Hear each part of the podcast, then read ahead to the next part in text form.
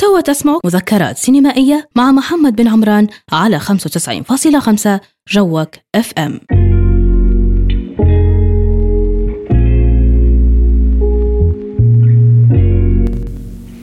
يا أهلا وسهلا بكم مستمعينا مستمعي راديو جوك اف ام خمسة وتسعين فاصلة خمسة. معي أنا محمد بن عمران في برنامجكم السينمائي مذكرات سينمائية. بعد فترة طبعا من الغياب رجعنا، آه وخليني يعني نقول لكم بالضبط كيف رجعنا والقصة كلها. بعد آخر مذكرة حب دزيتها للسينما أنا وأصدقائي من عشاق الأفلام، وهي الحلقة الأخيرة من الموسم الأول كيف ما سميناه، واللي حققت يعني حققنا من خلاله خليني نقول رقم استماع مرضي جدا على الصعيد الشخصي. قررت زي ما قلت لكم اني نوقف وناخذ بريك مهم جدا، بريك غايته الأولى اني نتريح شوية. يعني حبيت اني كنت مستحق راحة بصراحة، يعني عارفين أنتم حلقات واجد بكل كان في، رغم أن هي حلقة في الأسبوع تجي يوم الثلاث، لكن كان في شغل عليك الحلقة، وكان طبعا في عارفين أنتم الحياة برضو تطلب منك أشغال أخرى. أما الثانية كانت غايتي منها هو ترتيب أفكاري حول البرنامج، وعشان نعيش تجربة مشاهدة الأفلام بشكل مكثف، لأني بصراحة الفترة الأخيرة ما قدرتش نتفرج على أفلام كيف ما كنت زمان بكل نتفرج عليها، برضو بحكم ظروف واجد بكل ما بينها شغل وما بينها ظروف حتى فكرة ترتيب البرنامج. لازم لما نرتب البرنامج معنا نحضر أفلام معينة تحكي على مثلا نوع معين نبي نحكي عليه، نوع معين من الأفلام نبي نحكي عليه في الحلقة. توا مستمعي برنامج مذكرات سينمائية على راديو جوك اف ام قررنا إعادة البرنامج بهوية أكثر تنظيم. الشباب ما شاء الله عليهم ما قصروش وداروا نوع من التطوير في الراديو وخدموا عليه بكل جهد الفترة الماضية، وبدن يعني برامج جديدة مميزة، وما شاء الله يقوموا بإعداد شخصيات شابة برضو مميزة جدا. وبصراحة يعني الشيء هذا يشجعك ويحفزك أنت كصاحب برنامج وكصاحب فكرة أنك أنت برضو تستمر، لأن اللي معك برضو شغوفين بالشيء اللي يديروا فيه ويخدموا عليه بضمير. فأنا يعني تحية لكل الشباب الموجودين في الراديو واللي يخدموا على برامجهم، وبرضو اللي كانوا خلف الكواليس سواء من خدمة على الهوية وكذلك خدمة على البلاي ليست وخدمة يعني كانت مع بعضها فريق شال بعضها. فاضطرينا يعني أن نوقفوا بعض البرامج ونوقفوا شوية مسيرة البرامج عشان نركزوا واجد على محتوى متاحها، وعشان حتى طريقة إظهارها والماركتينج الماركتينج متاحها يكون بشكل أفضل. في حلقة اليوم من برنامج مذكرات سينمائية قررت العودة بموضوع حلقة مميز بس معقد شوية، لكن قلت ليش ما نخلق تساؤلات حوله وشوية شوية حنبسط الكم. يعني حلقتنا اليوم حتكون عن لغة الأفلام. هل الأفلام لغة أصلاً؟ ولو عندها لغة هل لازم نتعلموها ونفهموها عشان نقدر نتفاعلوا معها بشكل جيد؟ باهي الذوق، هل هو اللغة الوحيدة اللي بيها نستمتع بالفيلم؟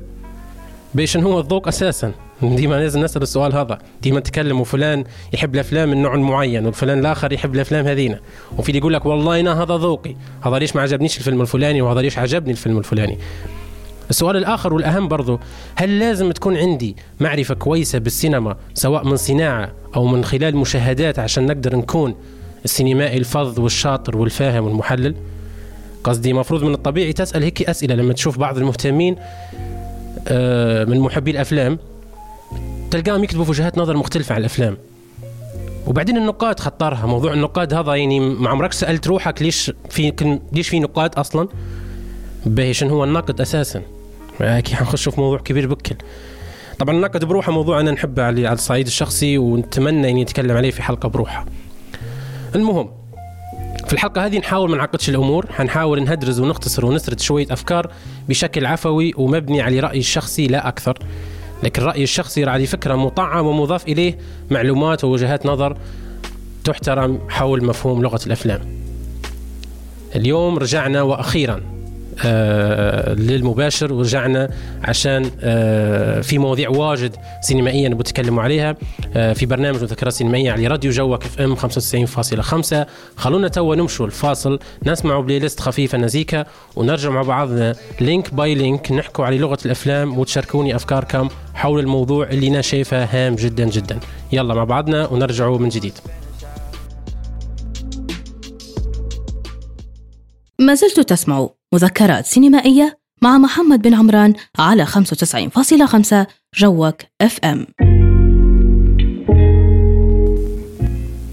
يا أهلا وسهلا بك مستمعينا الكرام على راديو جوك إف إم خمسة وتسعين فاصلة خمسة. معي أنا محمد بن عمران في برنامجكم السينمائي مذكرات سينمائية. طبعا نفس الدخلة ديما ندير فيها، مش عارف عجبتكم ولا لا، لكن تو رجعنا في اللينك الثاني بعد ما تكلمنا في اللينك الأول على موضوع الحلقة ودرنا مقدمة وحكيت أسباب توقف البرنامج لفترة، آه واللي قلنا أن أسباب تطوير في الراديو وتطوير حتى في في محتوى البرامج، وهذا شيء بصراحة يعني جميل جدا جدا، آه خاصة الإمباكت متاعه وفكرة أنه يكون في محتوى على الراديو آه يغطي مواضيع ومجالات آه مختلفة. آه فتكلمت طبعا بعد عودة مذكرات سينمائية، قلت أن يعني ليش ما نبدو نحكي في مواضيع شوية مش هنقول معقدة، لكن مواضيع يعني مش بالضرورة نحكوا على أفلام فقط، ليش ما نحكوا على فكرة الفيلم نفسه والسينما وتفاعلنا معها وكذا. فاخترت يعني فك... عنوان حلقة اللي هو لغة الأفلام وموضوع لغة الأفلام. أساسا الموضوع ما هوش سهل الحديث عنه، معقد. لو تبي تكتب عن لغة الأفلام فأنت أو تبي تحكي عن لغة الأفلام فأنت تبي تسرد تاريخ هذه اللغة، آه كيف بدت وشن هي لغة الأفلام أصلا وما المقصود بلغة الأفلام. آه اختياري لفكرة أو لعنوان الحلقة بهذا الشكل وليش أنا بنحكي عن لغة الأفلام، لأني شايف أن هي لغة مهمة جدا. تو زي ما بعضنا يعرف لما تجي توا في العالم آه تبي تتعلم لغة معينة، اللغات اللي هن عادي بتتعلم إنجليزي أو بتتعلم ألماني ولا بتتعلم إيطالي، وكل لغة لها فوائدها وكل لغة شايف أن أنت فيها البنفتس اللي أنت حتى تحصل عليها. كذلك في لغة جديدة وكنا نعرفها اللي هي لغة البرمجة مثلا، خلاص أصبحت حتى هي فكرة أن توا في كمبيوتر وفي تطور في العالم، فأنت محتاج أنك تتعلم لغة البرمجة عشان تقدر تخاطب العالم يعني حاليا في عصرنا الحالي. لكن لما نجو نحكي عن الفن فمناش عارفين هل الفن له لغة أساسا أو لا. لكن خلينا نحكي توا على الأفلام بما أنها يعني أحدى عناصر أو يعني شكل من أشكال الفن، فبرضو الأفلام لها لغة. باهي الأفلام إذا كان لها لغة، هل هي يعني مضطرين أن تعلموا اللغة هذه؟ يعني هل من الضروري أنت تمشي تتعلم، تمشي تاخذ دورة ولا كورس تتعلم فيه لغة الأفلام عشان أنت تقول عشان نقدر آتوا نفهم الفيلم الفلاني؟ أعتقد أن موضوع الضرورة هذا ما نبش نخش فيه، لأن ما فيش حاجة ضرورية في الحياة يعني بالذات المنفانية، يعني أنت مش بالضرورة تمشي توا تتعلم لغة الأفلام. في مرات ما يشوفش فيها حاجة مفيدة، لا أصلا في اللي ما يحبش الأفلام أصلا يمشي يتعلم لغة الأفلام ليش. فخلينا نحكي توا على مقصود المقصود بلغة الأفلام شنو. الأفلام والفيديو بصفة عامة نحكوا على الشكل البصري يعني، أو خلينا نقوله الفن البصري، هنا عبارة عن جهود تمام يقوم بها مثلا أصحاب العمل الفني هذا عشان يتواصل مع الأودينس اللي هم الجمهور بلغة معينة. كيف ما أنت تتحدث باللغة الإنجليزية فأنت محتاج تفهم اللغة الإنجليزية، لما حد يتكلم معك بلغة إنجليزية فأنت محتاج تفهم اللغة هذه عشان تقدر تفهمه هو وتفهم شنو قصده وبعدين شنو ترد عليه.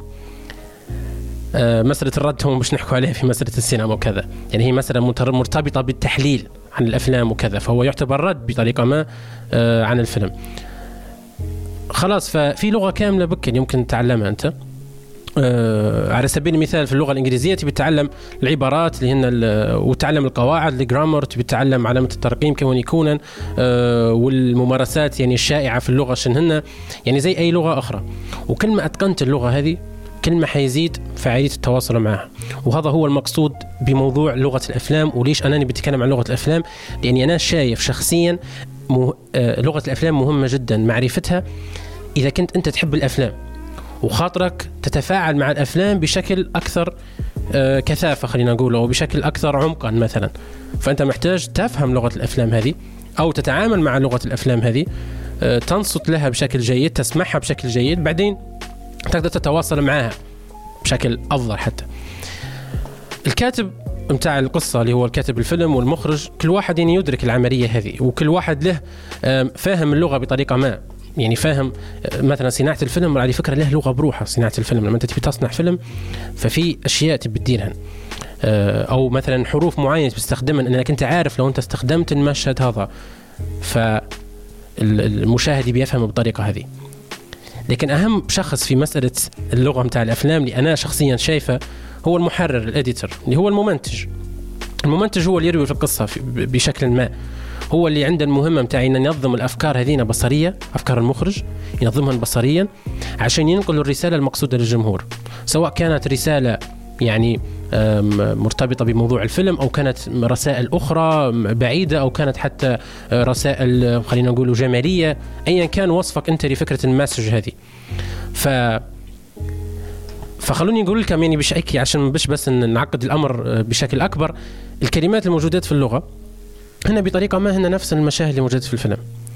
ف يعني الأساس السينجل شوت هذينا تمام، اللقطات الفردية اللي أنت تشوفهم كمشاهد في الفيلم هن اللغة الأساسية اللي هو يخاطب بها الفيلم.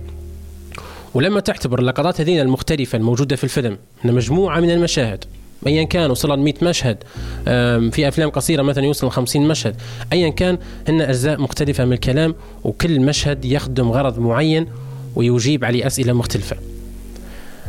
طبعا غالبا الأسئلة اللي أنت بتسألهن كمشاهد وحتسألهن في أي لغة ما تبي تفهمها لهن من فلان، من هذا مثلا، وليش، آه ماذا ماذا يعني، آه وأين where ومتى ولماذا وكيف.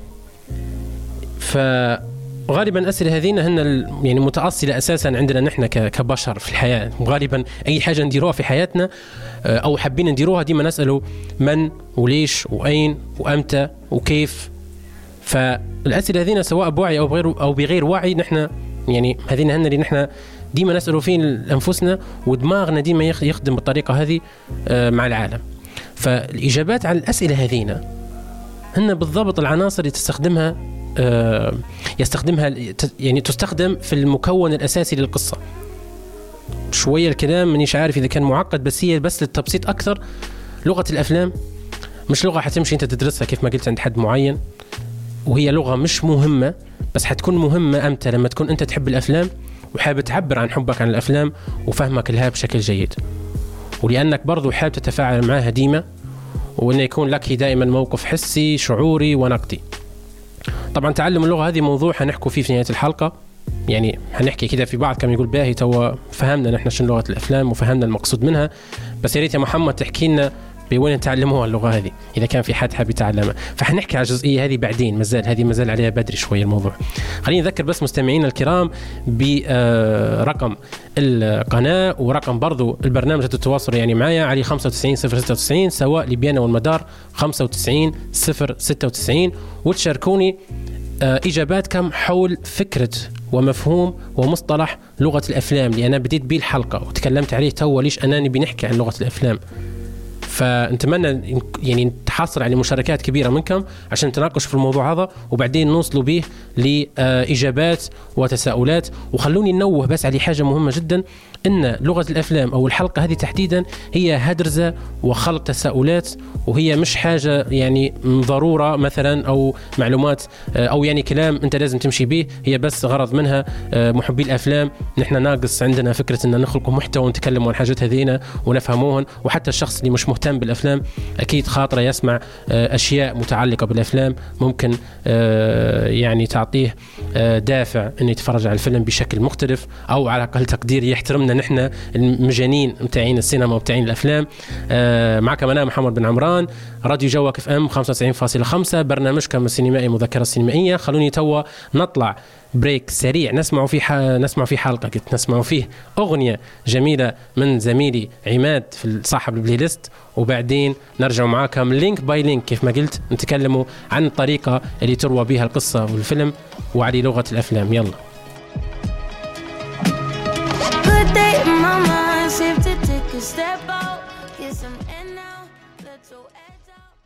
ما زلت تسمع مذكرات سينمائية مع محمد بن عمران على خمسة وتسعين فاصلة خمسة جوك اف ام. رجعنا لكم من جديد، معي انا محمد بن عمران في برنامج مذكرات سينمائية على راديو جوك اف ام خمسة وتسعين فاصلة خمسة. حلقة اليوم عن لغة الأفلام، وتكلمت في اللينك الأول والثاني على اختياري سبب اختياري لغة الأفلام، أهمية لغة الأفلام، وتكلمت على المقصود بلغة الأفلام، وشرحنا يعني أشياء هيك متعلقة بالموضوع هذا. طبعا الحلقات حينزل المسجلات تجدوها على صفحات التواصل الاجتماعي الخاصة براديو جوك إف إم، اكتبوا على الانستغرام او تويتر او حتى فيسبوك جوك اف ام خمسة وتسعين فاصلة خمسة، وبرضو تقدروا تتفاعلوا معنا حاليا ومعانا شخصيا على الحلقة وعلى عنوان الحلقة لغة الافلام على البوست الخاص بالحلقة في صفحة الفيسبوك اللي هي صفحة الراديو جوك اف ام خمسة وتسعين فاصلة خمسة. كيف ما قلت طبعا حتى الحلقات حتكون بعدين مرفوعة ومسجلة، تقدروا تسمعوها سواء على ساوند كلاود أو حتى على منصات البودكاست العالمية، وحنتكلموا عن الموضوع هذا وبإذن الله نوضحوا كيف ممكن يعني أي شخص يسمع الحلقات. عموما باش نعقدكم في الموضوع هذا خلوني توا ننتقل لللينك المهم جدا اللي هو الطريقة اللي تروى بها القصة والفيلم وأهمية ويعني ورابطها مع فكرة لغة الأفلام. طبعا غالبا في حياتنا نحن في أي يعني عشان نربط بس موضوع القصة بفكرة اللغة متاع الفيلم، أصحابنا يعني أنت مرات عندك صاحب أو فلان تعرفه أو جارك أو غيره يعرف يروي قصص يروي قصص يعني في إنسانك فيه جو لما تسمع يحكي على قصص هو حصلت معاه أو يعني مواضيع حتى مرات مواضيع مش له هو مواضيع يعني خاصة بأصحابه وخاصة بأهله وعائلته، لكن مجرد ما يجي هو يحكي على القصة تلقى الجميع ساكت وأنت نفسك خلاص مستمتع وتسمع في في القصة وتتمنى أن أنت ما يسكتش شخص هذا. والشخص هذا مرات يكون جدك، مرات يكون خالتك، مرات يكون صاحبك، المهم اللي هو تمام. ف ففكرة طبعا زمان كان فيه قصة الراوي هذه، يعني زمان قبل ما يطلع موضوع الأفلام وكذا كان ديما فيه شخص نحن شوف فيه باب الحارة كنت تذكره اللي هو الحكواتي بالضبط، راحت مني الكلمة لكن جبتها يعني مفروض نصفك الروح إني إني جبتها قبل راحت بكل.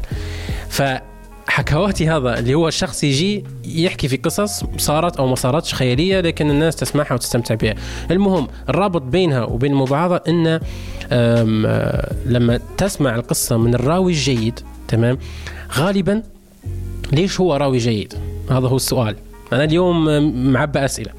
فالسؤال هو شنو إنه ليش هو راوي جيد وقدر يحكي القصة بشكل جيد وقدر هيك يعيشك الجو متاحة، وغيره مرات ما يعرفش يحكي القصة ومجرد ما يحكي تتمنى إنه هو يسكت.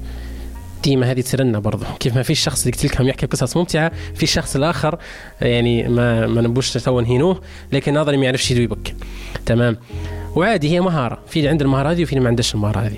فالفكرة وين إن اللي يعرف يحكي واللي يعرف يروي قصة كويس هو اللي تلقاه يحكي لك عليه، يعني تلقاه يجاوبه قبل ما أنت تسأله، يعطيك القصة يعني يحكي لك المكان الواقع فيها فلان شندار التفاصيل كان الجو صقع وكان مطر ومش عارف شنو وفلان خط، يعني تعيش الأجواء وكأنك تسمع حتى في الصوت و...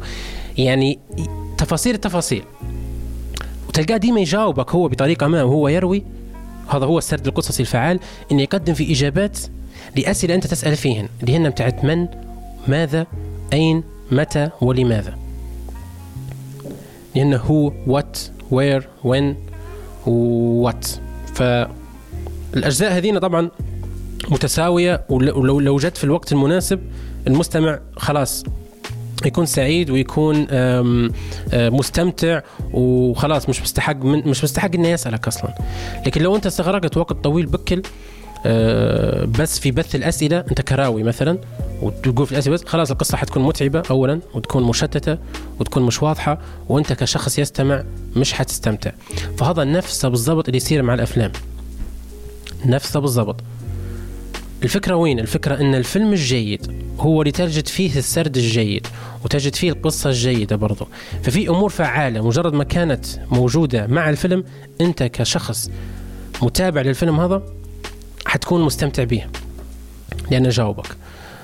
أه طبعا الفكرة وين؟ تو نحن بدي حكينا على أهمية المحرر اللي هو الممنتج المونتاج في الفيلم، واللي هو أنه هو يعني هو المسؤول عن أفكار المخرج ويقدر يرتبها بشكل جيد في الفيلم، وهو المسؤول عليه يعني إرسال الرسائل مهما كان شكلها كيف ما قلت للمشاهد.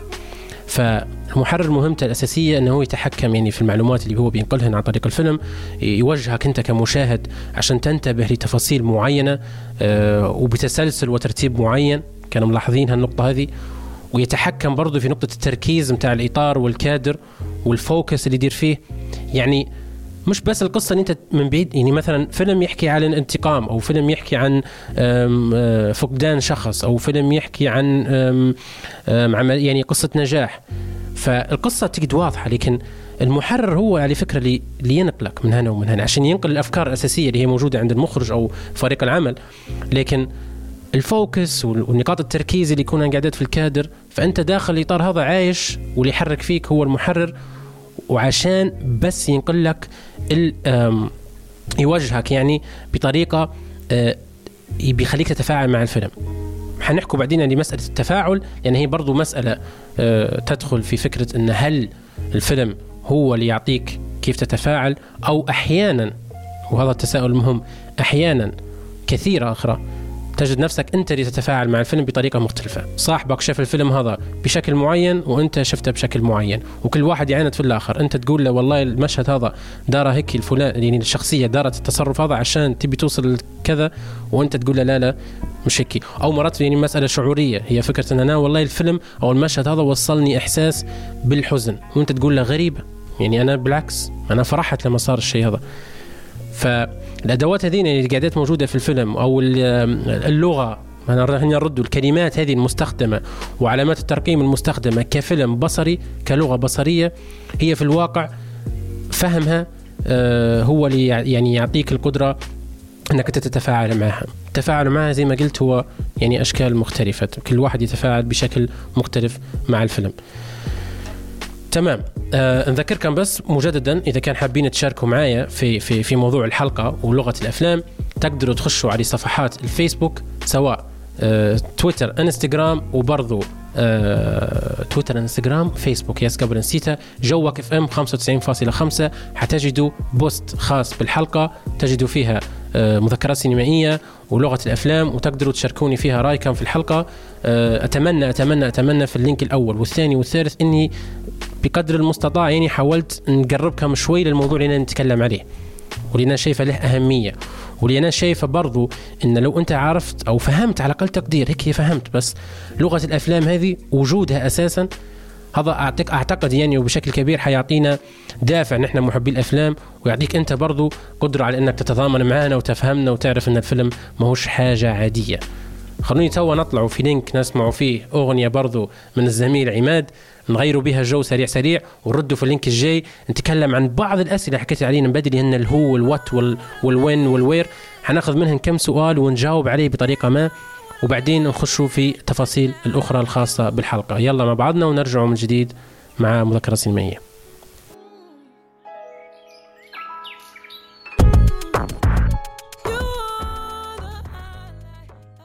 ما زلت تسمع مذكرات سينمائية مع محمد بن عمران على خمسة وتسعين فاصلة خمسة جوك اف ام.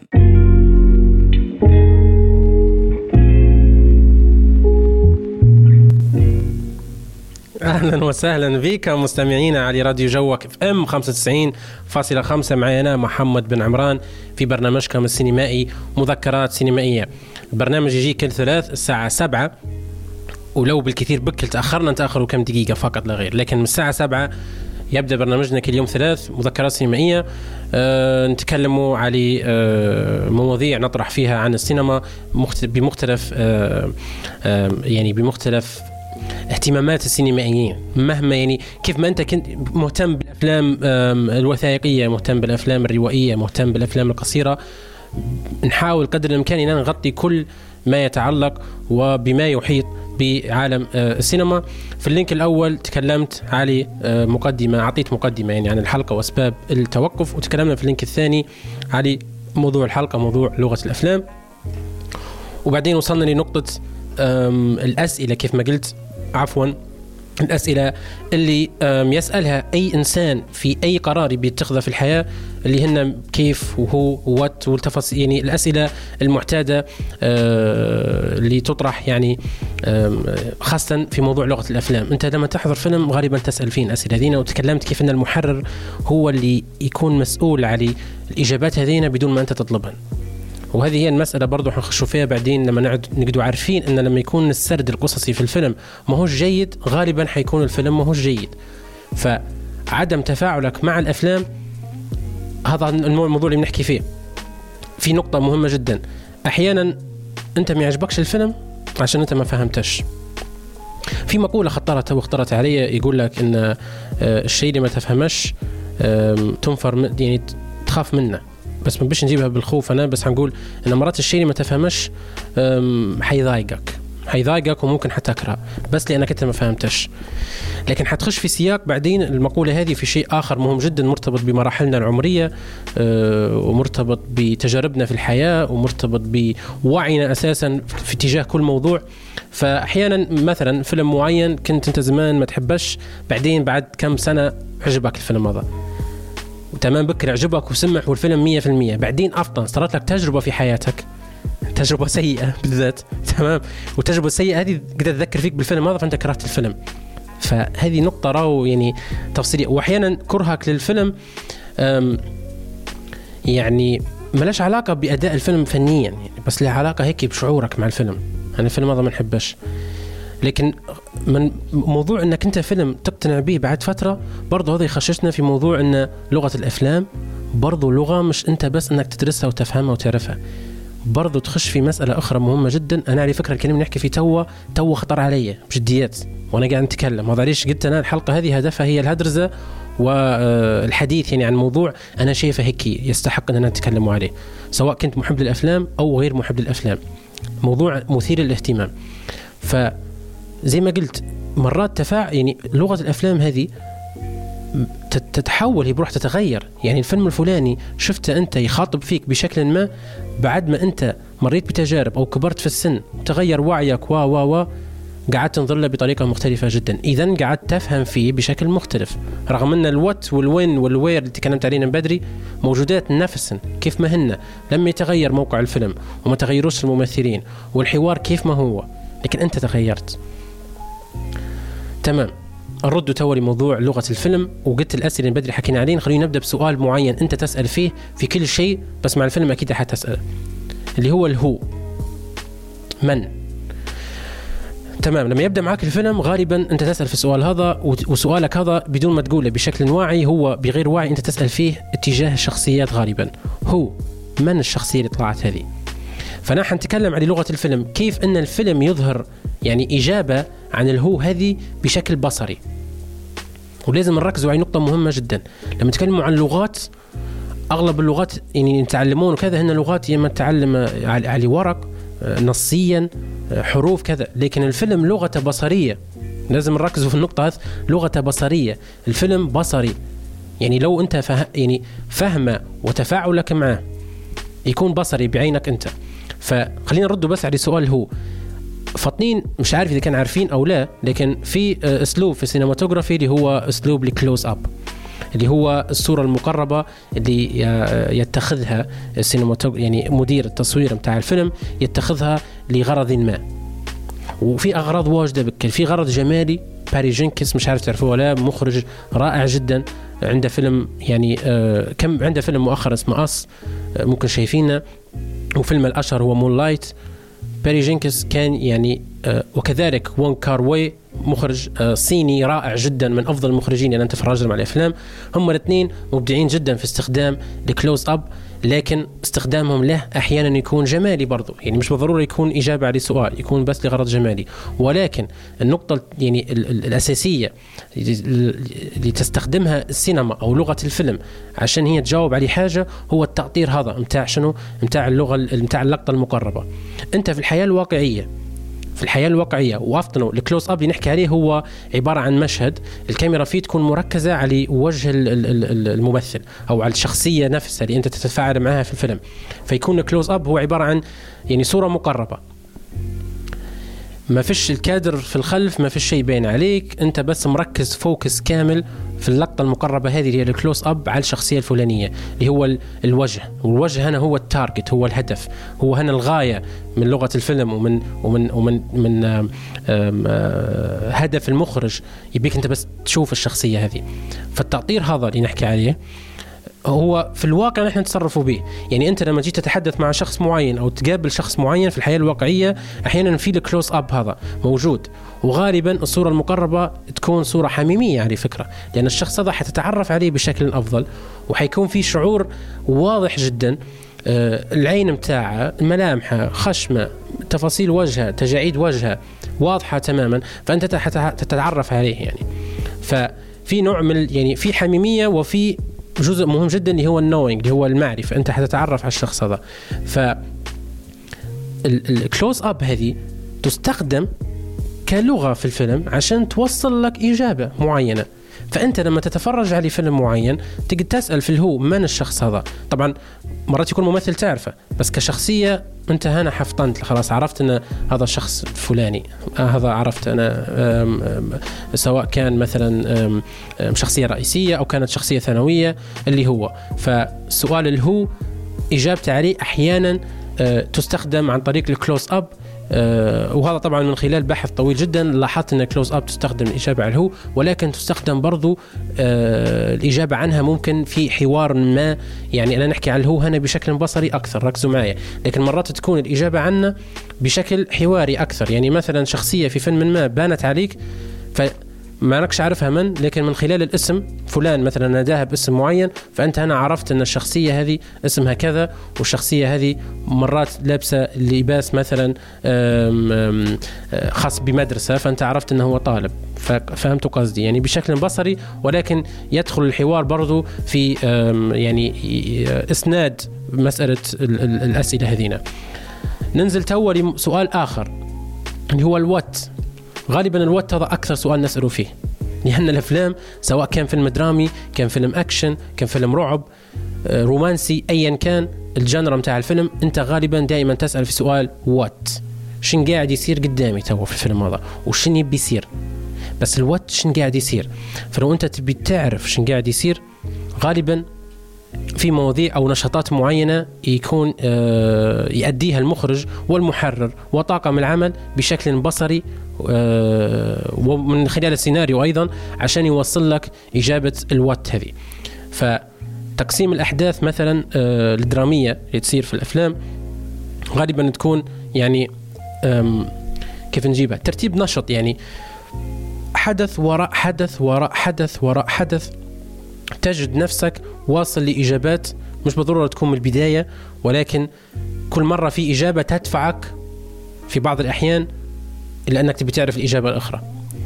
غالبا يعني في في السينماتوغرافي يستخدموا في في المي في ال في الميدل في الميديم شوت، اي ثينك ميديم، اي ثينك انه يقولها ميديم شوت اللي هي اللقطة المتوسطة، أه ويستخدموا حتى في الكلوز اب ايضا احيانا. فعموما يعني المسافة المسافة اللي, اللي يتم التركيز فيها أه من عين المشاهد انت كفيلم عن ال عن ال عن ال انت انت كمشاهد للفيلم، تركيزك وعينك في الواقع السينماتوغرافي قاعد يتحكم بها بشكل ما. الكلوز اب يعطي فيك يعني إجابة معينة، والميديم شوت تعطي فيك إجابة معينة، والمشاهد اللي من بعيد بك تعطي فيك إجابة معينة. وحنتكلم عن المشاهد من بعيد، تو اختار عليه مسلسل مش عارف إذا كان شايفينه ولا لا، مسلسل مسلسل True Detective، مسلسل رائع جدا جدا للكاتب نيك بيزالتو. نيك بيزالتو كاتب صغير في السن، أنا يعني معجب به جدا. أول سيزون كان رائع في True Detective، ثاني سيزون كان برضو كويس بس مش نفس مستوى الموسم الأول، الموسم الثالث برضو كويس بك، الممثل فيه مهر شرع عليه، الممثل المسلم وتحصل عليه أوسكار. فنيك بيزالتو في السيزون الثاني كان بيوصل شيء معين، ما باش يوصله يعني عن طريق الحوار ولا كذا، ولكن كان بيوصل بصورة بصرية بالسينماتوغرافي الفوضى اللي سيرها في المدينة، أو الزحمة اللي سيرها في المدينة. والزحمة اللي سيرها في المدينة هذه فاطين الترانزيشن. الترانزيشن هو هو المشاهد اللي هي تكون تأتي يعني في نصف بين مشهد ومشهد، يعني في مشهد معين المشهد اللي بعده عشان يكون في فاصل بينهم، ففي ترانزيشن يصير. الترانزيشن هذا أحيانا في السينما يكون كت بسرعة، وأحيانا يكون عبارة عن مشهد آخر، سواء كان طبيعة، شجرة معينة، يعني محل ما، كافي، أي اللي كان. فنيك بيزالتو كان يستخدم في في سين في في في شوت بالهليكوبتر، تمام، وكانت تبين في في المدينة كيف إن هي بعيدة وزحمة وكذا. بعدين يعني تشعر أنت من خلال الشخصيات، بناء على الشخصيات، أن ثلاث شخصيات كانوا في المسلسل، تشعر بأن في فوضى في المدينة أساساً مأثرة عليهم، يعني هم الفوضى اللي عايشينها ما هيش فوضى داخلية بس, إنما هي حتى المحيط الانفايرمنت اللي عايشين فيها مشكلة قلق ومشكلة كيف اللي ضيق على الشخصيات هذينا. فهذا اللي نتكلم علينا في موضوع الوات والهو والكذا. فلغة الفيلم بصريا لما أنت تلاحظ كل مشهد تقدرش بح يعني أنا بش أنا نفرض تو رأي معين أو نفرض طريقة معينة عشان تفرج تفرجوا بجوكم, ما تقولوش محمد قاعد يعطي فينا طريقة لل... يعني ما فيش كتالوج هو معين, ولكن لغة الأفلام مهمة وفهمك للتفاصيل هذينا مهم جدا عشان يعطيك فرصة تتفاعل بشكل آخر. فأنت لما تعرف أن الترانزيشن له أداء معين في الفيلم وله دور معين في الفيلم والسينز هذينا اللي يعطنك في إجابات عن الهو والوات وكذا, فأنت بطريقة ما تلقى روحك فاهم الفيلم أكثر.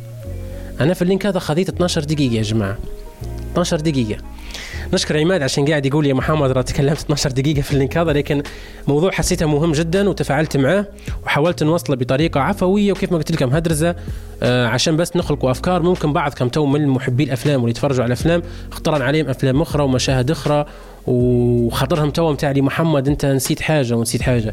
أنا من عادي ننسى على فكرة, بجديات عادي ننسى, والفكرة بس تو أن نحن نطرح في تساؤلات وهدرزة عشان سواء كنت محب للأفلام أو غير محب للأفلام لقينا حاجة نهدرزوا فيها, لقينا موضوع كي مثير الاهتمام نتكلموا فيه.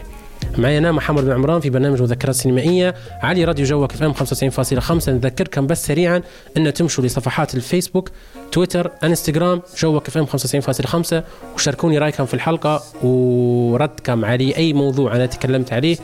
تو خلونا نمشوا لينك جديد نسمعوا فيه, مش لينك هذا بريك يسموه فيه, نمشوا للبريك نسمعوا فيه أغنية من سميري عماد آه لنشكر على الأغاني المميزة اللي يختار فيهن آه ونرجعوا مجددا للينك آخر نتكلموا فيه علي لغة الأفلام مجددا. يلا سلام.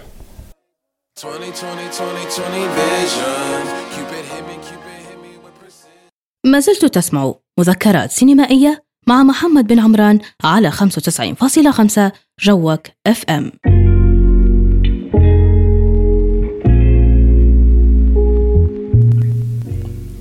أهلا وسهلا بكم مجددا, معنا محمد بن عمران في برنامجكم السينمائي مذكرات سينمائية اللي يجيكم كل يوم ثلاث الساعة سبعة على راديو جوك اف ام خمسة وتسعين فاصلة خمسة. نذكركم مستمعينا انكم تمشوا للفيسبوك تويتر انستغرام تكتبوا جوك اف ام خمسة وتسعين فاصلة خمسة وتتابعوا معنا آه يعني مواعيد آه برامج راديو جوك اف ام, وكذلك تشاركوني اليوم في بوست الحلقة على الفيسبوك في موضوعنا الخاص بلغة الأفلام. الموضوع اللي اخترته واللي فطنتني لما اخترته إنه مش موضوع بسيط, مش موضوع سهل الحديث عنه, لكن قلت يلا خلينا نخش في الموضوع هذا. وأنا قاعد نبحث عنه ونتكلم عن أفكاري ونكتب فيه يعني لاحظت إن الموضوع جديات يعني محتاجين نتكلموا فيه. في حلقة اليوم نقدر نعتبروها هدرزة مع بعضنا نناقش فيها أنا تساؤلات في الواقع ما هنش تساؤلاتي أنا بروحي, في الواقع أن تساؤلاتي أنا وتساؤلات مشاهدين أفلام وكذلك ناس يعني غير محبين الأفلام. فتساؤلاتي أن أنا أسأل فيهن في الواقع مش بس تساؤلاتي أنا, أنما كيف ما قلت هن تساؤلات عامة الغرض منها نوصلوا لفهم ولفهم المقصود من من عنوان الحلقة وموضوعها اللي هو لغة الأفلام. تكلمت في اللينك الأول أو اللينك الثاني بالأحرى تكلمت فيه على المقصود بلغة الأفلام وكيف ما نحن نتعلم في لغات أخرى, كذلك لغة الأفلام موجودة وفهم لغة الأفلام حيجعلنا نتفاعل بشكل جيد مع الأفلام. وتكلمت على مسألة التفاعل نفسها وشن هي. بعدين وصلنا لمرحلة مهمة جدا في الحديث اليوم عن الموضوع لغة الأفلام اللي هي فكرة الأسئلة اللي يسألهن المشاهد أثناء مشاهدة الفيلم, هن الأسئلة الطبيعية اللي يسألهن أي إنسان على وجه الأرض في أي موضوع هو حاب يفهمه أو أي موضوع حاب يدخله, اللي هن الوير والوات والهو والوين, اللي هن من وماذا أين كيف. ديما تسأل في الأسئلة هذين سواء كنت واعي بيهن أو غير واعي بيهن. فتكلمت تو في اللينك اللي قبل هذا تكلمنا عن سؤالين, قلت أنا حنجاوب كم سؤال منهن بس يعني حنوصلهن بطريقة معينة, لأن الهو والوات وقلنا الهو معنى منها أنك أنت تبي تعرف من الشخصيات الموجودة أمامك في الفيلم, فصانع الفيلم بأدوات الفيلم نفسها هو يعطيك إجابات معينة عن الهو نفسه. كذلك الوات, أنت لما تبي تسأل وات ليش صار الشيء هذا والأحداث قاعدة تصير ليش, فبرضو صانع الفيلم بتسلسل معين ونشاطات درامية معينة باستخدام السينماتوغرافي باستخدام الحوار يجاوبك على الوات. فتو خلوني نسأله سؤال الآخر أنت حتسأله اللي هو الوير. أنت يعني أوكي موقع الحدث في الفيلم موضوع مهم وبالغ الأهمية، موضوع مهم بالغ الأهمية لأن نفس بعضن، بس يلا اعتبروني شوية مرة مرة نحب نعقد الكلمة بس المفروض ما نكثرش من الموضوع هذا. anyway موقع الحدث اللي هو الست آه مهم جدا. ففي بعض الأحيان يصير لقطة في الفيلم، طبعا صانع الفيلم عنده أداء، عنده الأداة هذه موجودة، هي الأداء الأدوات اللي ممكن عن كصانع فيلم يستخدمهن عشان يجاوبك أنت كمشاهد عن الوير. الوير اللي هو المكان نفسه. فأنت لما بتحضر فيلم معين فغالبا لو أنت ما تعرفش شيء عن الفيلم مجرد ما يعني مجرد ما تختار الفيلم هذا فأنت حتيجي تسأل اللي هو به وين موقع الحدث، شن الشخصيات وين قاعدة، الفيلم هذا وين قاعد يصير، المكان هذا وين، المشهد هذا وين صار بالضبط. فأنت عندك الأسئلة هذين، وكيف ما قلت راهو الأسئلة هذين سواء بوعي أو بغير وعي. لذلك الفن شيء قوي جدا ودائما نتكلم عليه، والسينما هي إحدى الفنون الهامة جدا. الفن في الواقع مرات يلعب عليه فكرة اللاوعي هذه، يعني يلعب عليه أحاسيس وعليه أشياء لا أنت غير واعي بيهن. فأنت الإجابات هذين تسأل، الأسئلة هذين تسأل فين حتى بغير واعي. مرات أنت مش قاعد تقول مثلا وأنت تحضر في الفيلم ليش وات وين وكيف، أنت ما تسألش فيهن، بس الواقع وأنت قاعد عاطي نفسك مقدم نفسك هيك خلاص طواعية أنا والفيلم، الفيلم دير اللي تبيها وأنا قاعد معاك نبي نستمتع توا. وهذه تصير ديما، فأنت تسأل فين الأسئلة هذين بس أنت مش واعي بيهن. فصانع الفيلم بشكل بسيط خليني نقول قادر هو عن طريق أدوات معينة يا إما يحذف عنصر أو يخلي عنصر عشان يجاوبك على موضوع المكان. فمثلا عشان هو يعطيك جو التشويق والارتباك ولقطة إنه يخليك تتعب شوية معاه ويشيلك القصة بطريقة ما، وهذه يستخدم فيها نولان واجد بكل. نولان في الوير والون معقد جدا، ونولان عنده جمهور واجد، يعني مرات حتى في يعني نولان نولان يستخدم في لغة برضو، وعلى فكرة لغة الأفلام لما نتكلم عليها هي مش لغة يفهمها المشاهد عشان يفهم الفيلم، إنما برضو هي لغة يتحدث بها صانع الفيلم أحيانا. يعني صناع الفيلم أيضا عندهم لغات، كل صانع فيلم عنده لغته الخاصة.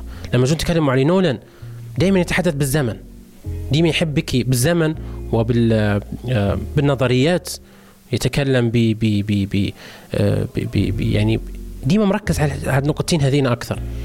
ف نولان دايما يخليك تمشي معاه لأماكن وتراكين ويأخذ فيك من هنا ومن هنا يتعب فيك أنت كمشاهد، بس برضو عنده متعة هو في أفلامه. ممكن بعض أفلامه أنا يعني شخصيا مشكلة نتفاعل معها، لكن أفلامه ممتعة وعندها جمهورها. ليش؟ لأنه هو دايما يدير في عنصر التشويق والارتباك الخاص بالوير، فهو يسحب فيك. ودايما السحب هذا وكذا يستخدم طبعا بطرق مختلفة في السينماتوغرافي كيف ما تكلمت، اللي هن اللونج شوت اللي هنا مرات تعتمد على طبيعة المشهد. فمرات في أفلام مصورة في الغابة، فتخيل أنت فيلم مصور في الغابة كيف بتعرف فيلم هذا وين؟ هتعرف أنه هو في الغابة أوكي، بس وين مش هتعرف، يعني في أي موقع في العالم أنت مش هتعرف، لكن أنت أوكي عارفة قاعد في الغابة، فطبيعة المشهد يعني المشاهد البعيدة وكذا هتعرف أنه هو مصور في الغابة. كذلك في لقطات اللي هن الميديم اللونج شوت هذينا، وبرضه في اللونج شوت تقدر تخدع بيهن المشاهد وبرضه تقدر تعطي بيهن إجابة للمشاهد. في أفلام واجد بكل لما نجوم بحثوا في أفلام مودي أنن الوير متاعه أنك أنت تشوف نيويورك، ديما يحب يصور في نيويورك، فمجرد ما حقيت كم يعني بروكلين مثلا، من ما يعرفش بروكلين؟ يعني بروكلين أنا هذه خاطري نعيش فيها، مش عارف أمتى، لكن يعني نتمنى إذا كان في حد يعني يبقى بيعطينا تذكرة ولا حاجة نمشي لبروكلين بس عشان نشوف المكان فقط ونروح، يعني حتى يوم واحد. المهم أنا بش عاد نحكي عن أحلامي هنا لأنه موضوع كبير بكر، لكن وودي ألن عجبتني فيه أنه هو يحب نيويورك سيتي، فهو دائما يظهر في مثلا بروكلين تلقان يعني مشاهد من من مدن من من قصدي يعني شوارع مهمة جدا في في في في في, في نيويورك، فأنت تعرف الوير متاعه. فكيف ما قلت أنا يعني موضوع الوير إجابته برضو تكون بصرية.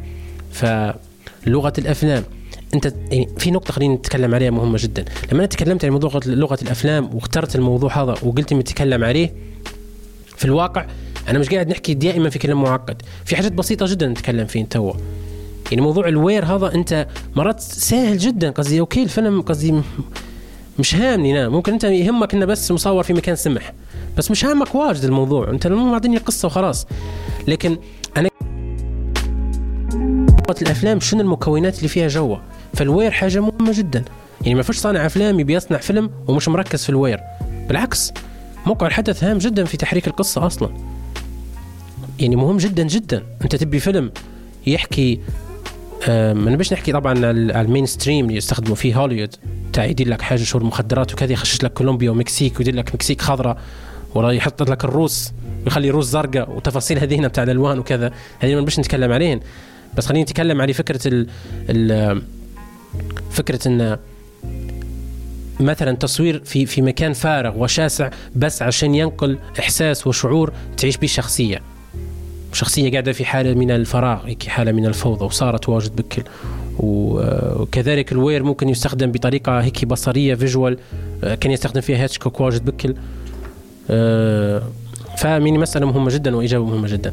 فمجرد ما أنت قدرت يعني قدر الفيلم الجيد تمام عفوا يعطيك يعني إجابات، فأنت هنا تقدر تحس يعني وتشعر بيها تمام.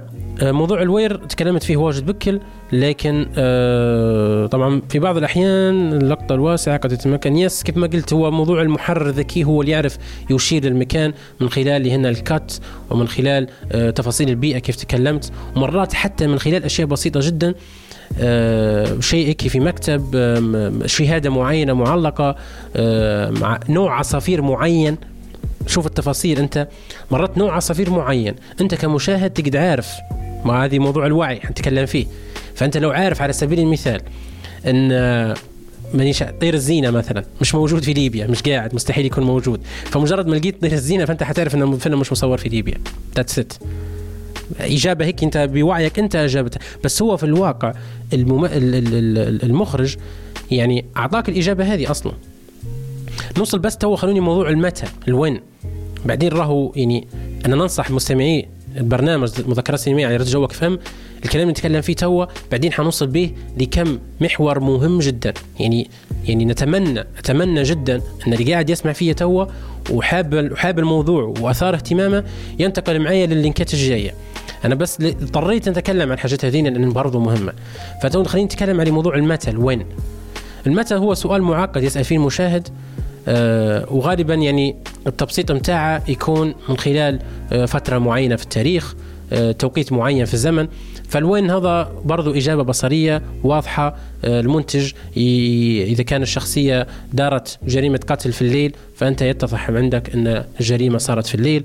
إذا كان بيوضح لك أن الجريمة صارت مثلا في مكان مغلق بس بيبين لك أنه هو ليل، فأحيانا يظهر الساعة في توقيت معين، أو مثلا يظهر أن إذا كان صار جريمة قتل في مطعم على سبيل المثال، فغالبا فاطنين ديما مشاهد القتل اللي يصيرهم في المطاعم.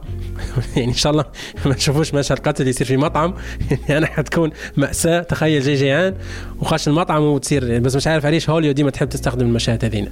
فأنت اللي يصير شنو، أن يبان عليك أن المطعم فاضي، أنه خلاص يجيب لك هيك مش عارف يقولوا له هذا السيرفس قاعد خلاص ينظف ويبيروح تمام، فأنت تعرف أنه خلاص معاش فيه ني والسيرفس تو مشكلة كان بيروح وبيغير جوه تمام وبيفكر في الدوام تاع بكرة، بعد يجي هوليود مش عارف يجيبوا له واحد يقتله هيك وخلاص عشان مش عارف شنو بيدير. فخطارها يعني موضوع المتى برضو يعني مهم في القصة من ناحية تاريخية، مهم جدا لأن الأفلام مع تطورها وصلنا لمرحلة نقدروا نعرفوا أن الفيلم هذا مصور في الخمسين، يعني القصة متاع الفيلم صارت في الخمسينات أو صارت في الستينيات أو صارت حتى في آه الألفينيات، في, في الألفين يعني في الألفية سواء الجديدة أو الألفية آه الثانية. فالوين برضو موجودة يعني. فحنجاوب بعدين على أسئلة أخرى اللي هن لماذا وكذا بطرق بسيطة جدا، بس في اللينك الجاي آه حنتكلم عن سكورسيزي تحديدا، العراب متاع الأفلام، الشخص اللي مش بس مخرج إنما محب للأفلام، السينيفايل الحقيقي جدا اللي نحبه شخصيا يعني. أه تكلم عن لغة الأفلام واجد بكل، هنتكلم عن أقا يعني أه أقاويل تكلم بيهن وكوتس حكاهن على موضوع لغة الأفلام. بعدين آه نرجعوا يعني آه يس حنطلعوا بريك ونرجعوا نتكلموا على موضوع سكورسيزي لغة الأفلام. آه عماد توا حيحط لنا أغنية نزيكا لكن ناخذوا بها بريك ونرجعوا نتكلموا على موضوع لغة الأفلام على راديو جوك اف ام خمسة وتسعين فاصلة خمسة مذكرات سينمائية. معنا محمد بن عمران، يلا راجعين معكم.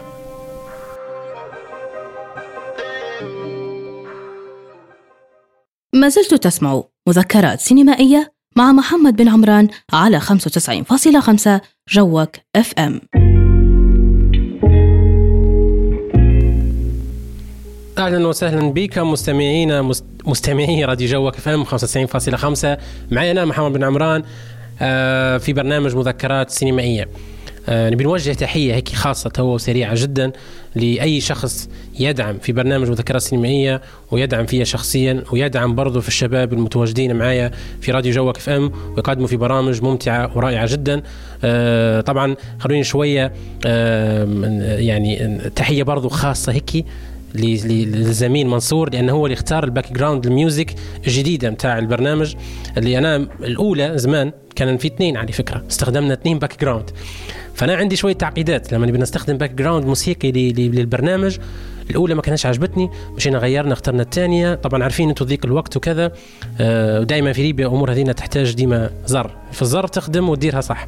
فعموما يعني المرة هذه قررنا في يعني كموسم جديد نختار باك جراوند جديدة وقلت له يا منصور نبي حاجة هيكي لو فاي حاجة جاز. ديما ساكن بالجاز طبعا بحكم يعني حبي لأي حاجة شورت جاز للالاند عارفين أنا محب للالاند وبلاش فدميان شازيل تحسوني متاع ال متاع الليبيين. فحبي للجاز يخليني ديما قلت المنصور نبي جاز فهو مهم مختار موسيقى جميلة جدا نتمنى ان هي تكون مناسبة للبرنامج وبرضو حتى رايكم فيها برضو هادي نبيه. عموما حلقة اليوم على لغة الأفلام وتكلمنا على في كم لينك تكلمنا عن الأسئلة اللي يسألهن أي مشاهد للفيلم وهن الأسئلة اللي الفيلم يجاوب لك عليهم بلغته. تكلمنا ان كيف أي لغة موجودة فيها علامات ترقيم فيها قواعد فيها مصطلحات. أيضا الفيلم بطريقة صناعته عن طريق المخرج المحرر الفكرة نفسها في برضو لغة. زمان شخصيا تكلمت في ستوري في في حسابي الشخصي على لغة الأفلام فاللي حاب يعني يتابع الحساب بن عمران أربعة وتسعين تقدر تلقى في هايلايت تكلمت عن موضوع لغة الأفلام وتكلمت عليه بشكل مختلف شوية اللي هو فكرة ان السينما عندها لغة بس الأفلام لهجات مختلفة. شخصيا هيك انا حبيت نفسرها عشان نبين فكرة ان كل فيلم عنده لهجته الخاصة.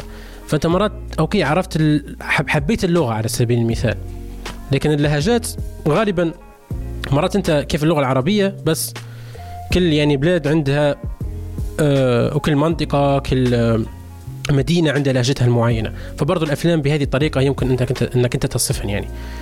فعموما تكلمنا على الأسئلة متاعت لماذا اللي هنا الواي والوات والوين والوير اللي أنت تسألهن بغير وعي والصانع الخاص صانع الفيلم يجاوب لك يجاوب لك عليهن باستخدام الكاميرا وباستخدام الصورة عشان توصل لك معلومة وتوصل لك فكرة تقدر أنت كمشاهد تتفاعل معها.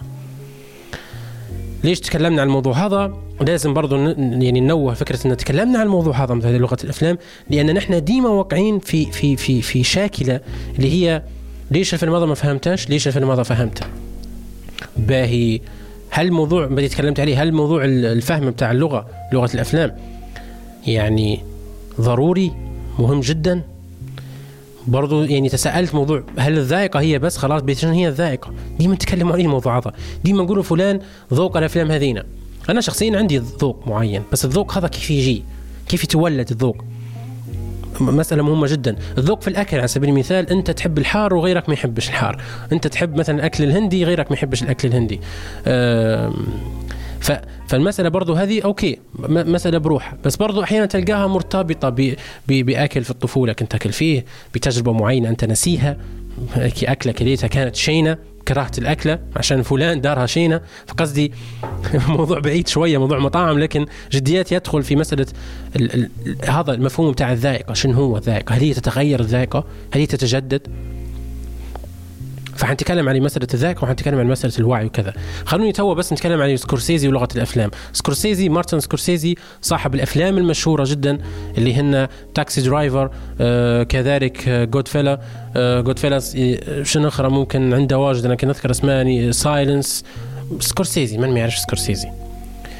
سكورسيزي تكلم عن موضوع لغة الأفلام، آه ويعني وتكلم على أن لغة الأفلام لما تكلموا عليه نقدر لازم نجوا علي من ناحية تاريخية. فتاريخ لغة الأفلام بدأ من أول كات، من الفيرست كات، من الفيلم. يعني هو يقال أنه هو أول فيلم تكلمت عليه في مسألة آه السينما، آه في في إحدى الحلقات متاع البرنامج تكلمت عليه فيلم The Great Train Robbery لإدوين إس بورتر في ألف وتسعمائة وثلاثة. يقال أن هذا أول يعني آه تصوير آه قصة بصرية بعدين سميت أو يعني يقدروا يصنفوها كفيلم. وأشهر الأمثلة في القطع في الفيلم هذا، آه آسف بس قبل ما نمشي له نتكلم عليه فكرة من أول فيرست كات يعني من الفيلم هذا. كذلك فكرة التغير اللي صار في اللغة، أن الأفلام كانت غير ناطقة زمان، هذه نقطة يجب أن نتكلموا فيها، كانت غير ناطقة. فمسألة الصوت، مسألة الحوار، يعني زمان كانت غير ناطقة وكانت الحوار مش موجود فيها. بعدين وجد الحوار بطريقة ما، تشارلي شابلن في بعض أفلامه كان يستخدم في الحوار عن طريق ترانزيشن، يعني المشاهد قدامك ما تسمعش فيه بعدين يطلع لك كيف الشاشة فيها الترجمة بتاع الكلام بتاعه. يعني كان في تطور واجد بك، تطور في الصورة. فاللغة بتاع الأفلام برضو لغة تطورت، وتطور لغة الأفلام أسرع من أي لغات أخرى. يعني لما نتكلم عن اللغة الإنجليزية ولا نتكلم عن لغات أخرى في تطور، في دخول. على سبيل المثال كل سنة نسمع بمصطلحات معينة دخلت اللغة الإنجليزية، مثلا في في في في في في الديكشنري بتاع أكسفورد تقريبا في كلمات جديدة كل سنة يخشن. فبس تطورها بسيط جدا. بس لغة الأفلام متكلموا كلغة أفلام، لغة بصرية، فهو يتطور بتطور التقنية وتطور الصورة، فهي لغة غنية وعميقة جدا جدا.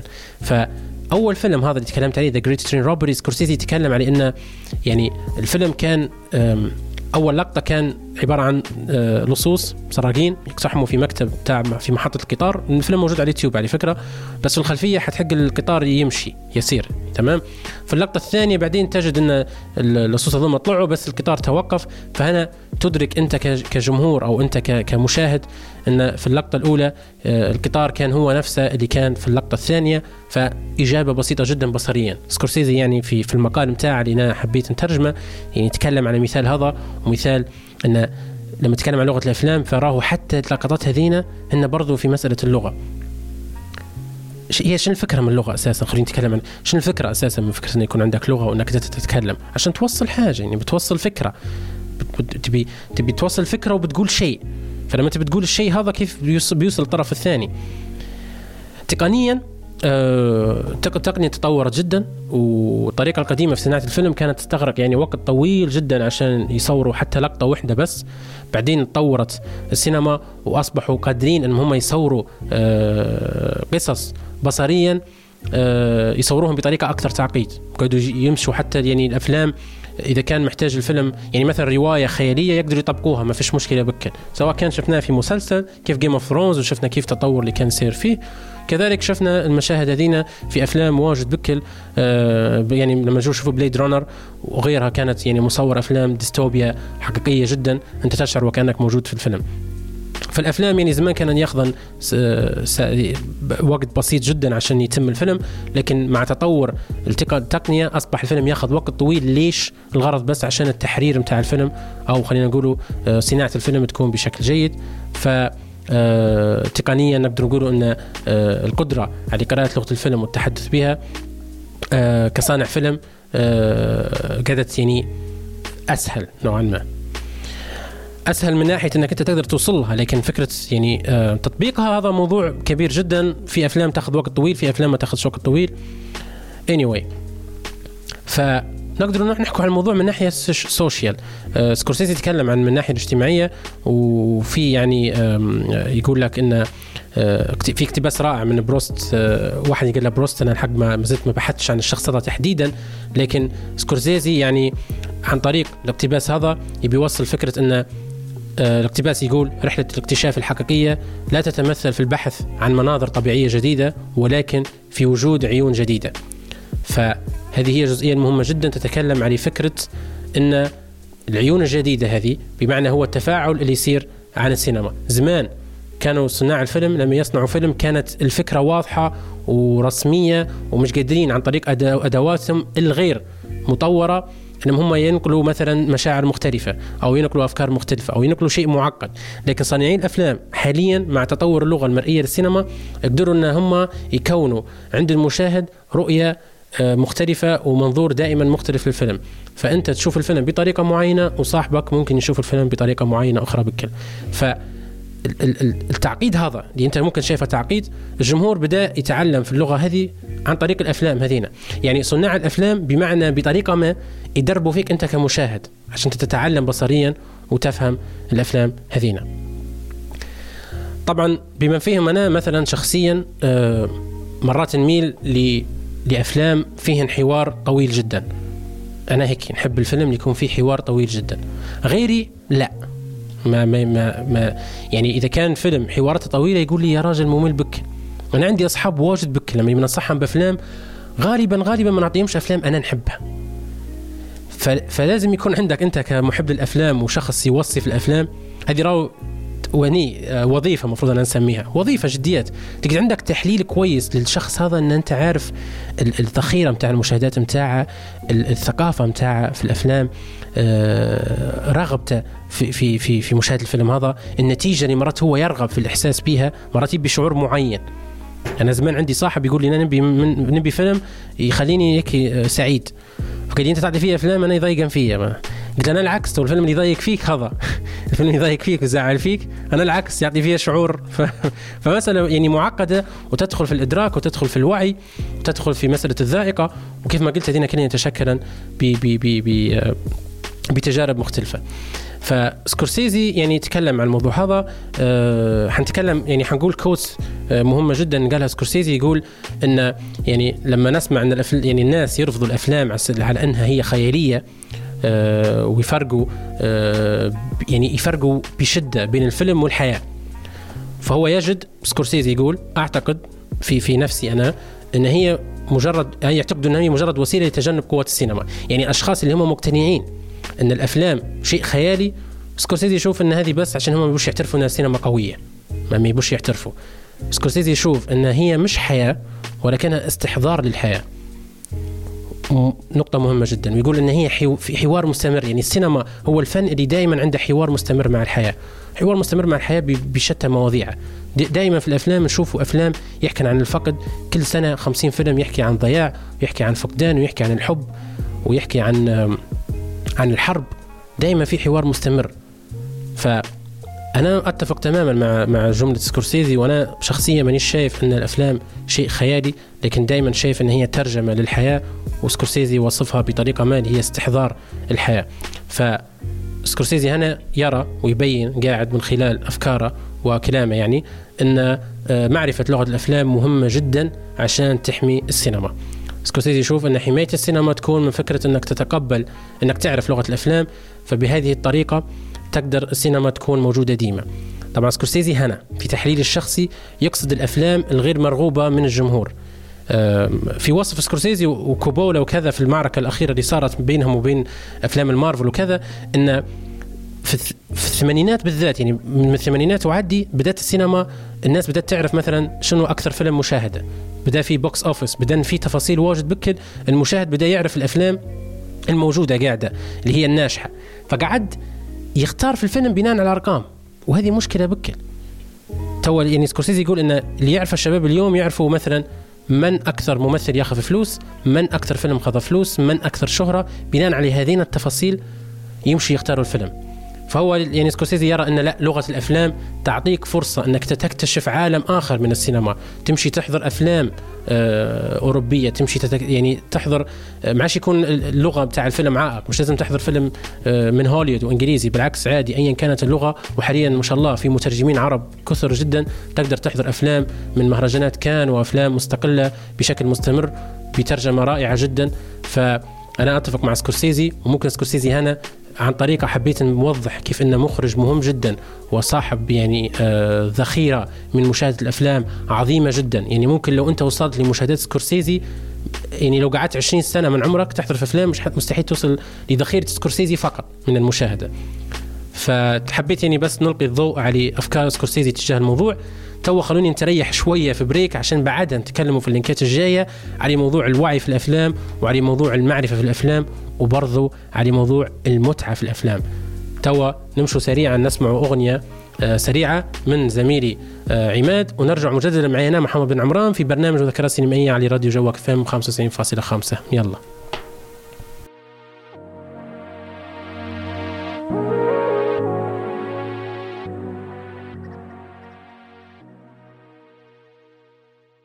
ما زلت تسمع مذكرات سينمائية مع محمد بن عمران على خمسة وتسعين فاصلة خمسة جوك اف ام.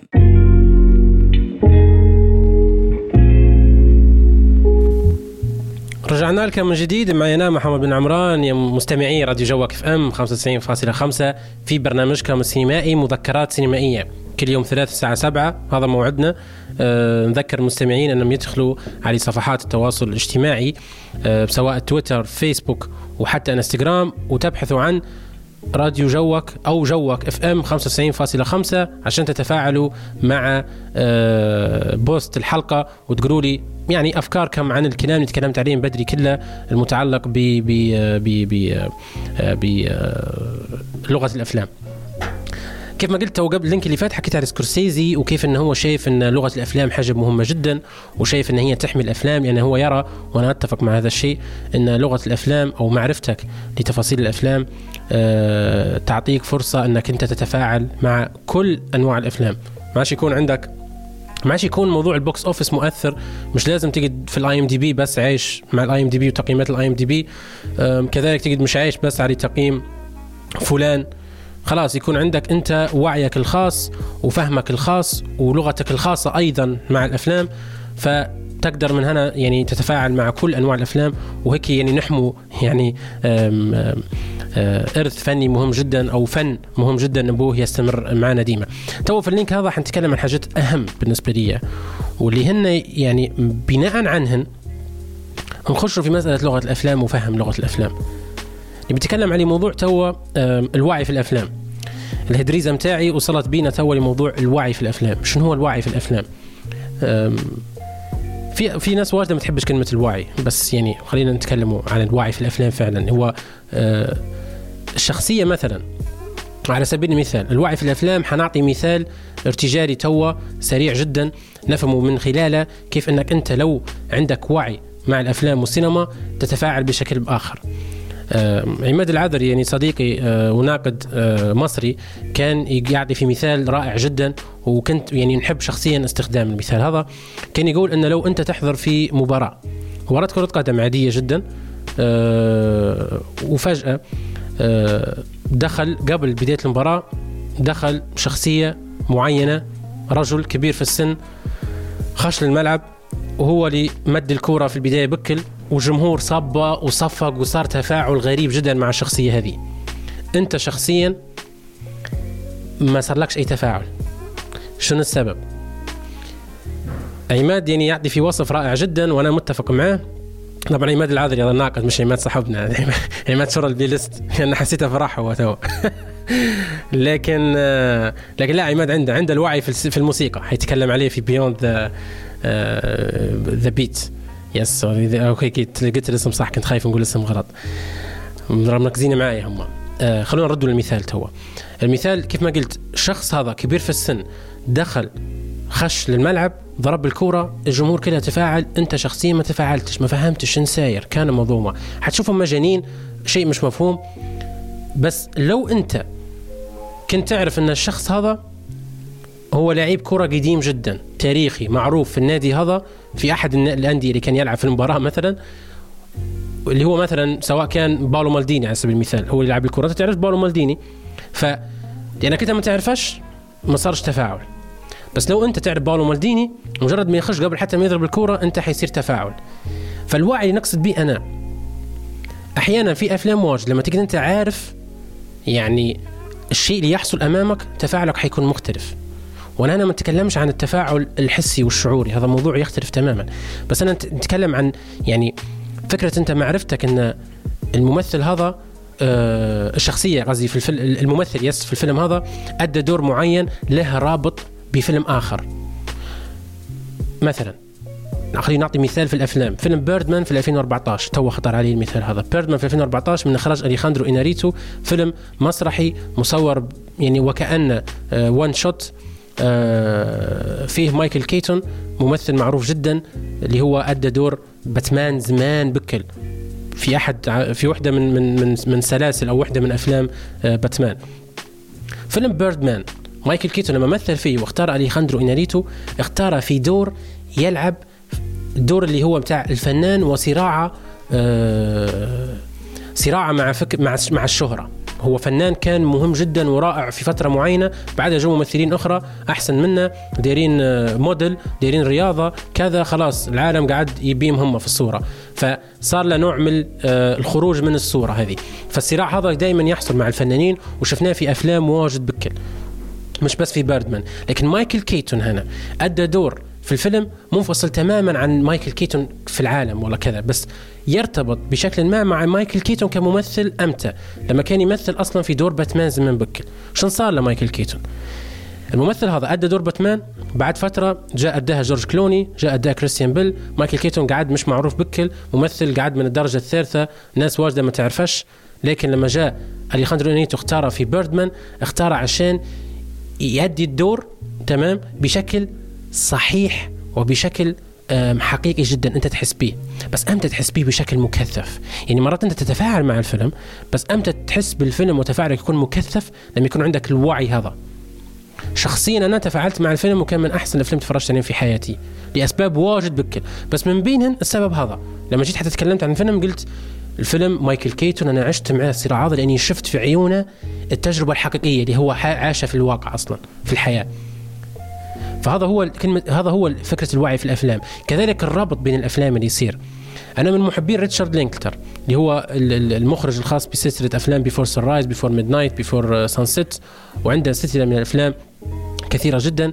في فيلم مؤخرا أنا تفرجت عليه اسمه Life Itself، إذا كان مش مخطئ في اسم الفيلم، لا لا اسمه Walking Life Walking Walking Life I think yes Walking Life.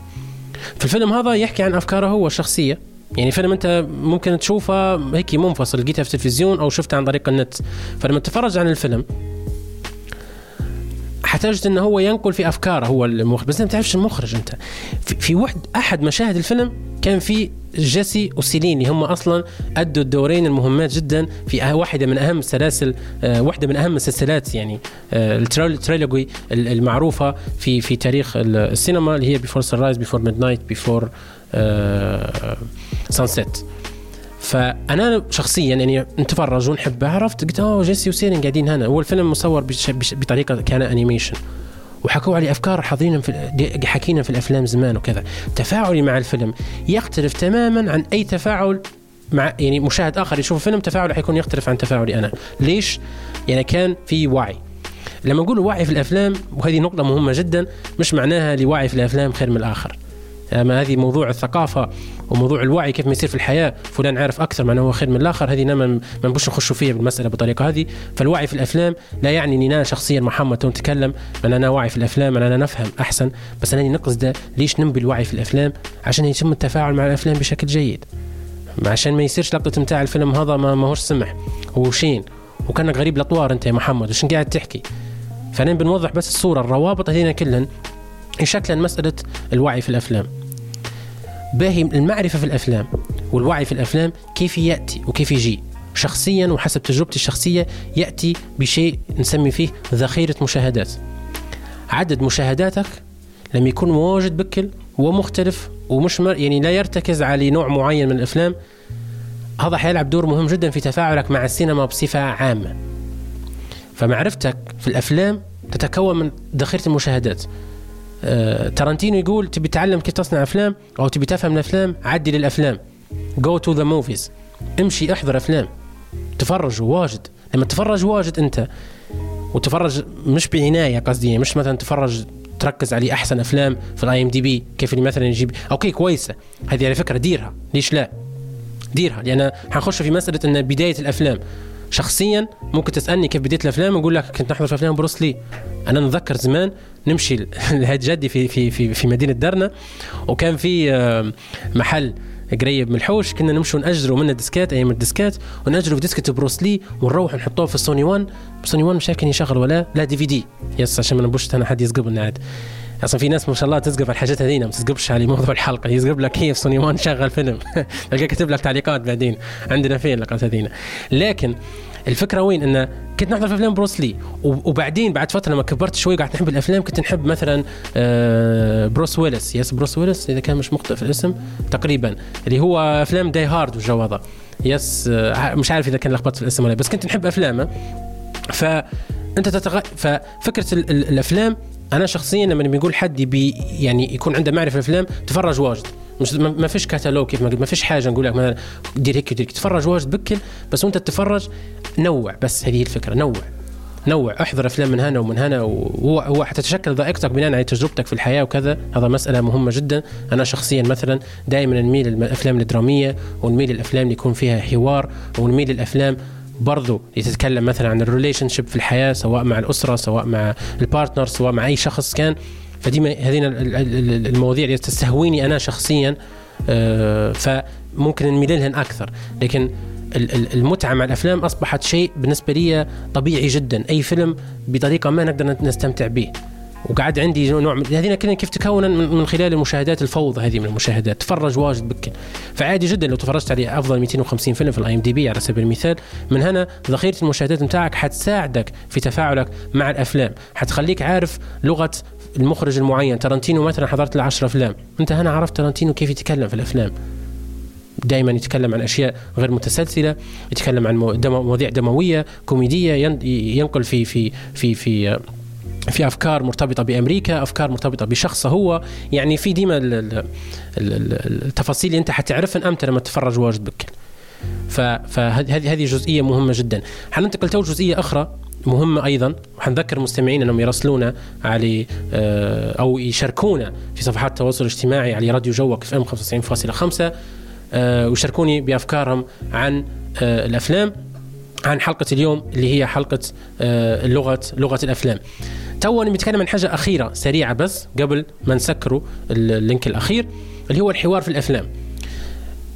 بس مش هنقول حوار الأفلام، خلوني نقول المتعة في الأفلام. فاطين لقطة المتعة لما يجي يقول لك فلان استمتع. اه في هذه جزئية مهمة جدا. في في اشخاص يقول لي كيف انت تحضر في افلام حوارها طويل بكل وبطيئة، نقول له والله انا استمتع بيهن، يستغرب كيف تستمتع بفيلم هيك بطيء وكذا. لان فكرة المتعة نفسها تختلف من شخص لآخر. انت لما تحضر فيلم، انا لما نحضر فيلم بطيء وطويل وحواري نستمتع هيك، عندي متعة غريبة به. لما نحضر فيلم ودي انا نستمتع وغيري يستمتع بفيلم آخر. فأصلا شكل المتعة يختلف، أشكال المتعة في الحياة تختلف، وكل شخص عنده شكل متعة معين. فالأفلام الحوارية ما هنش أفلام مملة وبطيئة وكذا، لا، عندها جمهورها. وفي الأفلام الأخرى، وهذا ليش في النقد بعدين لما توصل لمرحلة لما تبي توصف فيلم معين بأنه هو فيلم ممتع، ديما ديما نحب نفرق بين كلمة مسلي وكلمة ممتع، بس لأن في أغراض معينة من صانع الفيلم. في في أفلام فعلا يعني خلقت وصنعت لأجل التسلية فقط، تشري بوب كورن وتجمعز بس عشان تشوف هيك يعني انفجارات وكذا، بس ما فيش أي غاية. فالغرض أحيانا يعطيك الشعور الأساسي اللي بيوصله الفيلم. لكن لأنني نقصد شنو؟ نقصد أن لما تجي تحكي عن فيلم تقول آه الفيلم هذا لأنه ممتع، تبي فيلم ممتع أنت، لا ما تحضرش الفيلم هذا، أحضر فيلم آخر. لا، كل حد يستمتع بطريقة معينة، في أشكال متعة مختلفة. فالأفلام الطويلة والروائية الطويلة والبطيئة أحيانا يكون عندك فيه المتعة لما يكون عندك ذخيرة مشاهدات كثيرة، لما يصير ربط بينك وبين مخرج معين بشكل أنت مش متوقع بكل، تجربة معينة صارت في حياتك لقيت المخرج حكي عليها، صدقني أنا نقول لك من توا حتحب المخرج وحتقعد تتفرج على أفلامه كلن وتقعد مجنون به، بس عشان هو والله في حوار معين تكلم بلسانك أنت. هذه ميزة الفن وهذه قوة الفن. فلغة الأفلام اللي أنا حبيت نتكلم عليها، يعني حبيت نتكلم عن الموضوع هذا ونستبدأ بطرق مختلفة جدا، بطريقة ما، بوجهة نظر صانع الفيلم نفسه، شنو الأدوات اللي يستخدمها عشان ينقل إجابة معينة للمشاهد، وكذلك بديت حبيت نحكيها من ناحية المشاهد كيف هو يفهم اللغة هذه عشان يتفاعل مع الأفلام بشكل جيد. فتكلمت في اللينك في اللينك هذا عن الوعي في الأفلام، وعن المعرفة في الأفلام، وعن أشكال المتعة اللي تحدث في الحياة سواء في الفن ولا في أي شيء كان. وبرضو من بدري تكلمت عن برضو حتى سكورسيزي وأهمية الأفلام اللي يتكلم عليها وكيف إن هي حتحمل أفلام. أعتقد يعني كلامي الواجد هذا يتكلمت فيه عن لغة الأفلام، حبيت نهدرز فقط لا غير، نهدرز ونطرح أفكار وتساؤلات وبعض وجهات النظر بصراحة، يعني حسب تجربتي والشيء اللي خلاني فعلا نحب الأفلام وخلاني نتفاعل معها بشكل مكثف جدا وتكون هي جزء الأساسي من تفكيري وشغفي. دايما الجملة اللي ديما نقول فيها أنا كل ما ننوض في الصبح نكون more excited about cinema، نكون أكثر حماس اتجاه السينما، وهذه هي الفكرة. أمتى أنا كنت أكثر حماس اتجاه السينما؟ لأنها متجددة، والتجدد متاعها اكتشفته متاع السينما اكتشفته من خلال الأفلام المتنوعة هذه. رغم تقصيري أحيانا يجينا فترات طويلة ما نحضرش أفلام، لكن دائما المتعة موجودة والحماس موجود، لأنها شكل من أشكال الفن اللي أنا شخصيا يعني حندير أي حاجة في سبب أنه يكون موجود ديما. أه نشكر نشكركم مستمعينا أه مستمعي برنامج مذكرات سينمائية، سواء محبي الأفلام أو اللي قاعد في السيارة بالصدفة يسمع فيها نتكلم عن الأفلام. أه شكر لأي شخص أه تعاون معايا في إنتاج الحلقات سواء في الموسم الأول، ومعايا توا الشباب في الراديو ما شاء الله مش مقصرين، وعماد يحضر في الحلقة من خلال البيهايند ذا سين ويحط في ال في ال في ال في, ال في الأغاني. الشكر لكم جميعا. في الحلقة الجاية بإذن الله هنحاول نخليها حلقة برضو مهمة جدا ومثيرة للاهتمام، ممكن يكون معايا ضيف أو لا، لكن نوعدكم أن في الموسم هذا في الحلقات الجديدة هنحاول نركز على مواضيع مثيرة للاهتمام أكثر من مواضيع بتاعت الموسم الأول اللي هي نوعا ما متعلقة بالتوصيات أكثر. آه كذلك ننوع لنقطة مهمة جدا ومفاجأة مهمة جدا، أن كل حلقات مذكرات سينمائية تلقوها على الساوند كلاود كالعادة، لكن توا إضافة جديدة أن ممكن آه مش ممكن رسميا تلقوها سواء كنت تستخدم في أبل بودكاست، سبوتيفاي، جوجل بودكاست، أيا كانت منصة بإمكانك تبحث مذكرات سينمائية ويطلع لك الحلقات وتتفرج عليهن. تابعونا على صفحات التواصل الاجتماعي راديو جوك إف إم خمسة وتسعين فاصلة خمسة. نشكركم شكر جزيل. نتلاقوا الأسبوع الجاي الثلاث الساعة سبعة. أه يلا نلتقي. سلام.